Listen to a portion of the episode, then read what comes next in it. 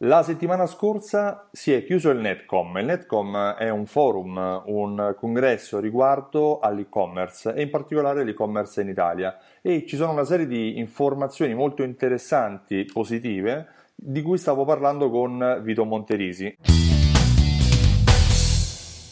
Vito Monterisi che oggi è mio uh, ospite qui in questo video, in questo podcast che sto registrando, è un consulente esperto di social e di marketing a risposta diretta.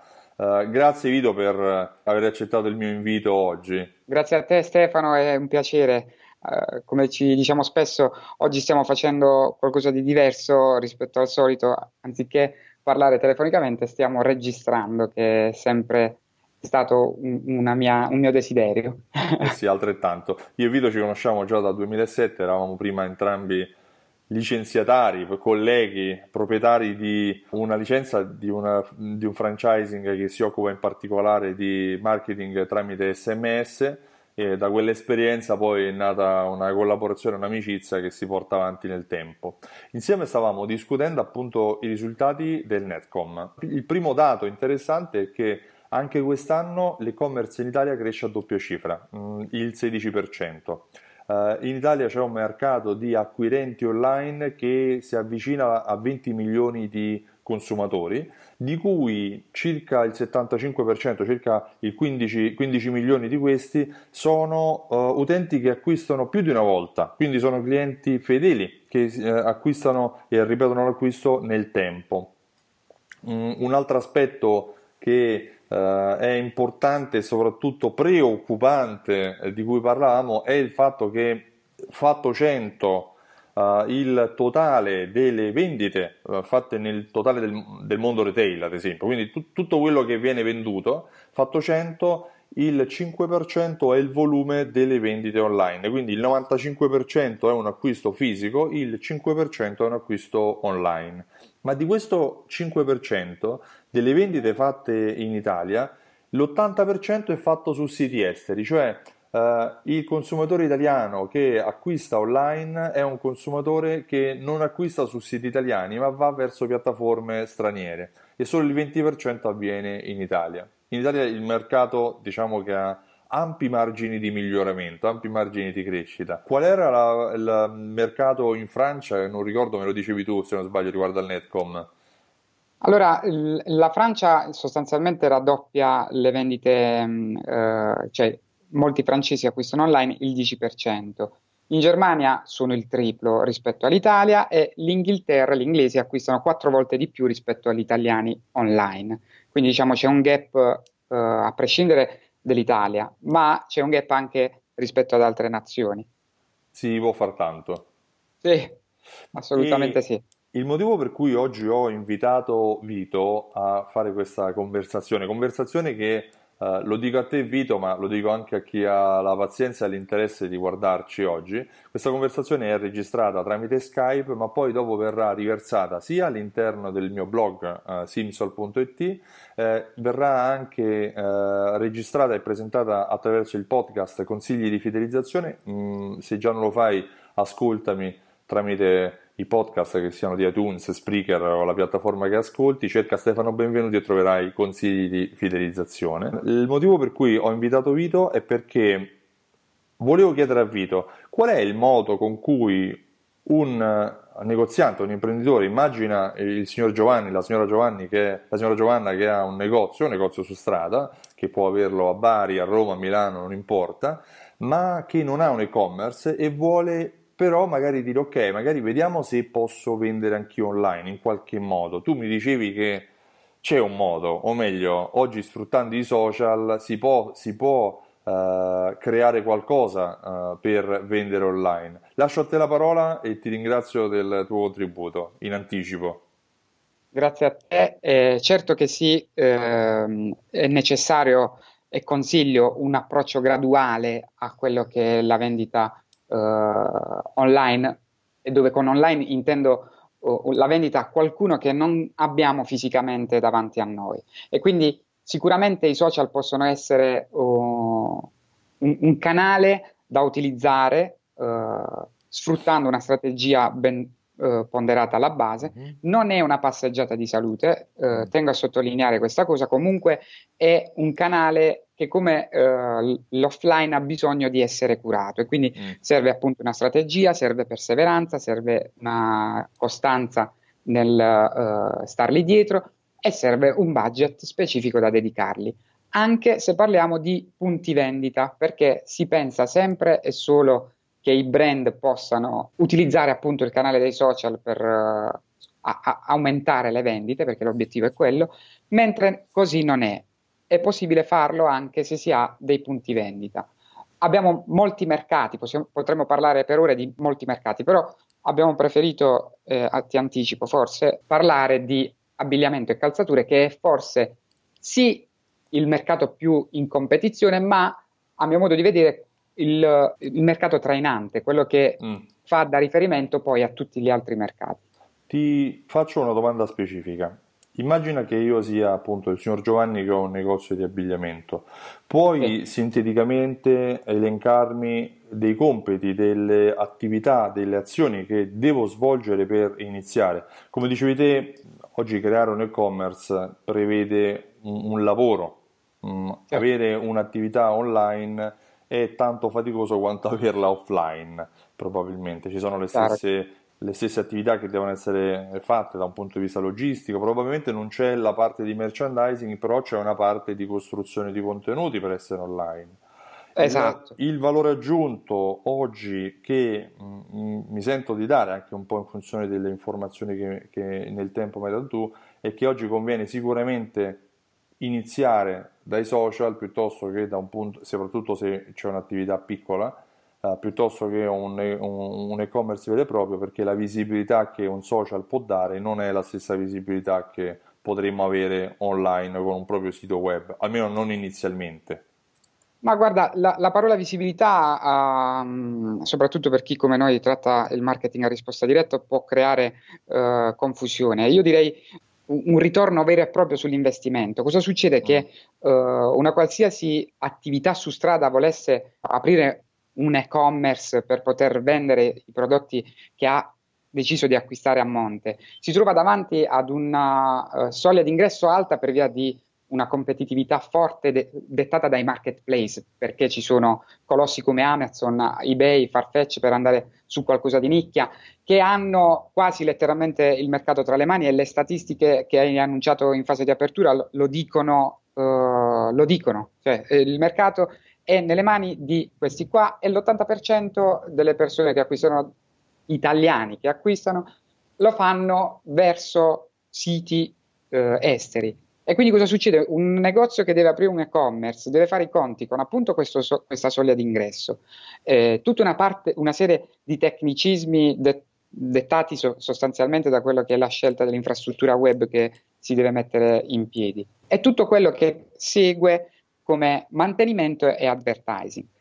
Soprattutto questa difficoltà è dettata dalla rotazione elevata che si ha di merce, quindi eh, taglie, caratteristiche, immagini, sono tutti eh, compiti che un esercente deve svolgere per poter creare una semplice mm. scheda prodotto su un sito. Questo riusciamo a bypassarlo se creiamo appunto una strategia di approccio che permette anche al singolo punto vendita. Parliamo sempre di abbigliamento e calzature, ma se ci fosse in ascolto qualcuno che eh, lavora in altri settori, può tranquillamente vedere questa apertura dei social anche nel suo mercato. E quindi eh, bisogna dotarsi innanzitutto creare un piano e un calendario editoriale su quello che sono le cose che vogliamo postare nel tempo, senza togliere però, tengo a precisare questa cosa, senza togliere quella spontaneità al social perché comunque toglie quella freddezza verso mm. il target desiderato. E quindi piano, calendario editoriale, una fotocamera, anche quella del cellulare, del cellulare andrebbe bene, ovviamente però deve essere una fotocamera uh, buona. O una fotocamera professionale. Per, per partire anche un cellulare però potrebbe andare bene. Assolutamente sì, ho visto con i miei occhi. Oggi eh... io il cellulare che ho con cui parlo ha una fotocamera più potente della mia macchinetta fotografica, per cui mi trovo più a mio agio a fare le foto col cellulare che con la macchinetta. Questa sessione Skype io la sto facendo da cellulare perché eh, la mia webcam ha una risoluzione di merda. E quindi, e quindi siamo nell'era della tecnologia. E, mobile, e, siamo mobile anche in questo. Sono in ufficio, ma potrei essere su un albero. E quindi cosa succede? Che appunto una volta creato il piano e il calendario editoriale si eh, devono fare delle foto che risaltino il prodotto che vogliamo far vedere al cliente desiderato. Si deve avere qualcuno che lo indossa e faccia capire sostanzialmente come sta indossato questo capo. Può essere addirittura lo, lo stesso cliente che ci autorizza ad utilizzare il, la propria immagine eh, per appunto pubblicizzare i, i capi acquistati mm. dal punto vendita. E successivamente con un copy adeguato e con uh, delle campagne advertising amplificare quella che è l'immagine e quindi portare altre persone verso il proprio mondo. Ok, ok. Ripeto, non è una passeggiata di salute, è, è, è un lavoro, è, è, come quando alzi la saracinesca e quindi... Assolutamente, appunto, assolutamente. La cosa che ti volevo chiedere è questo, la cosa, l'altro aspetto che ti volevo chiedere è questo, cioè, quindi io immagino, mi, mi metto nei panni cioè, operativi, quindi io voglio iniziare a farlo, inizio a tirar fuori dei capi, li faccio indossare da mia figlia, dal cliente, quello che sia, e gli faccio una foto per far vedere come sono belli. I, creo una descrizione che ne metta in evidenza i, i pregi e i difetti per venderli online. Sì. Mm, per, diciamo, per uh, avere un rapporto. Fondamentalmente non ho ancora capito come faccio però poi a venderli su, sì, sì. utilizzando Facebook, utilizzando uh, Parliamo solo di Facebook, inizia, restringiamo la cerchia a un aspetto, a, a una piattaforma sola. Considerando sempre che abbiamo Instagram che è, collegato molto, poi, sì. molto più trainante in questo settore e quindi sempre fatto il ragionamento a monte Uh, di canale da utilizzare perché non è detto che siano per forza questi, ma in questo caso stiamo parlando di questo e uh, anche Instagram è forte, però uh, rimanendo su Facebook Esiste anche una funzione da poco inserita che è la funzione vetrine che permette appunto di caricare il prodotto, le caratteristiche, il prezzo e quant'altro e quindi avere una sorta di, di, di, di e-commerce all'inter- all'interno di Facebook. Okay. Tenendo comunque presente una considerazione importante, la piattaforma è, è Facebook è il proprietario della tua pagina, tu sei semplicemente un affittuario okay. e quindi per qualsiasi motivo ti viene chiusa la pagina, hai perso tutto. È chiaro, quindi, è chiaro, è chiaro lì poi parliamo di Simson.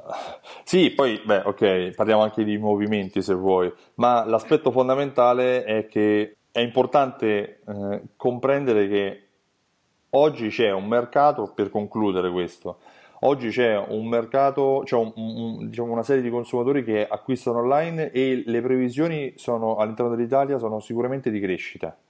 Sarebbe certo. a dire che quello che oggi è un 5% andrà a crescere, quello che oggi è un mercato di, formato da 20 milioni di utenti diventerà di 21, 22 e così via. Se oggi un negozio uh, non ha una presenza online con un proprio sito web o se ha magari un sito web ma non ha un e-commerce online, prima di fare un investimento di centinaia o di migliaia di euro, probabilmente potrebbe iniziare a verificare, a creare un proprio mercato, creare una propria audience, uh, Facebook esatto. parlando. Uh, esatto. a cui può proporre e far conoscere i propri prodotti, può iniziare a comprendere uh, cosa piace o cosa non piace dei clienti. Ad esempio, io ho, mh, vedo online uh, clienti che utilizzano la vetrina dei prodotti, che magari comunicano tutti quelli che sono i nuovi arrivi, ma mettono sulla vetrina dei prodotti solo uno o due prodotti per settimana perché probabilmente riescono a gestire l'assortimento, la vendita e anche la spedizione solo per pochi articoli, però è un punto di partenza, cioè tra il non fare nulla e fare poco è meglio fare poco, perché comunque questo comporta che c'è una visi- maggiore visibilità,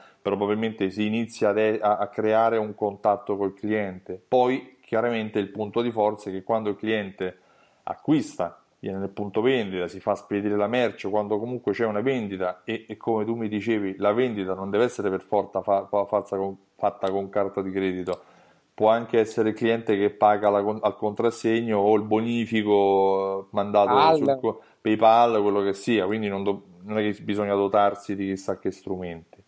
Uh, sì, sì, sì. È importante non che però una volta acquisito il... Esatto. Una volta acquisito il cliente è importante poi acquisirne anche le informazioni per fidelizzarlo e lì poi eh, eh, tutte le informazioni sono su Simsol.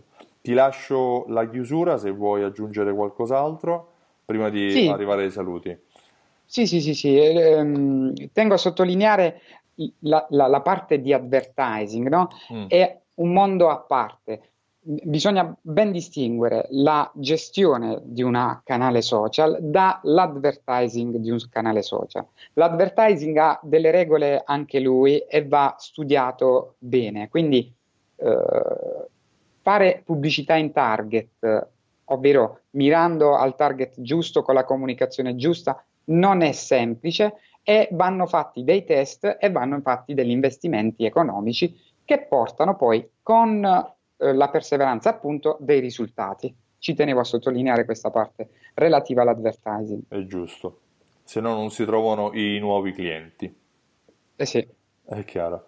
Vito, io ti ringrazio per uh, la tua disponibilità, è sempre un piacere. Stavolta abbiamo registrato quella che era la nostra conversazione. Uh, se uh, a te che guardi il video ti è piaciuto, clicca mi piace o lascia il pollice alto se lo stai guardando su YouTube condividilo se pensi che possa essere utile a qualcun altro dei tuoi contatti oppure utilizza lo spazio sotto dei commenti per lasciare le tue domande per aggiungere una tua considerazione al riguardo. Io ti ringrazio di tutta la pazienza e del tempo che mi hai dedicato. Sono Grazie Stefano Benvenuti. Sono Stefano Benvenuti di Simsol e ringrazio Vito Monterisi eh, di Movimenti. Alla prossima. Grazie, a presto.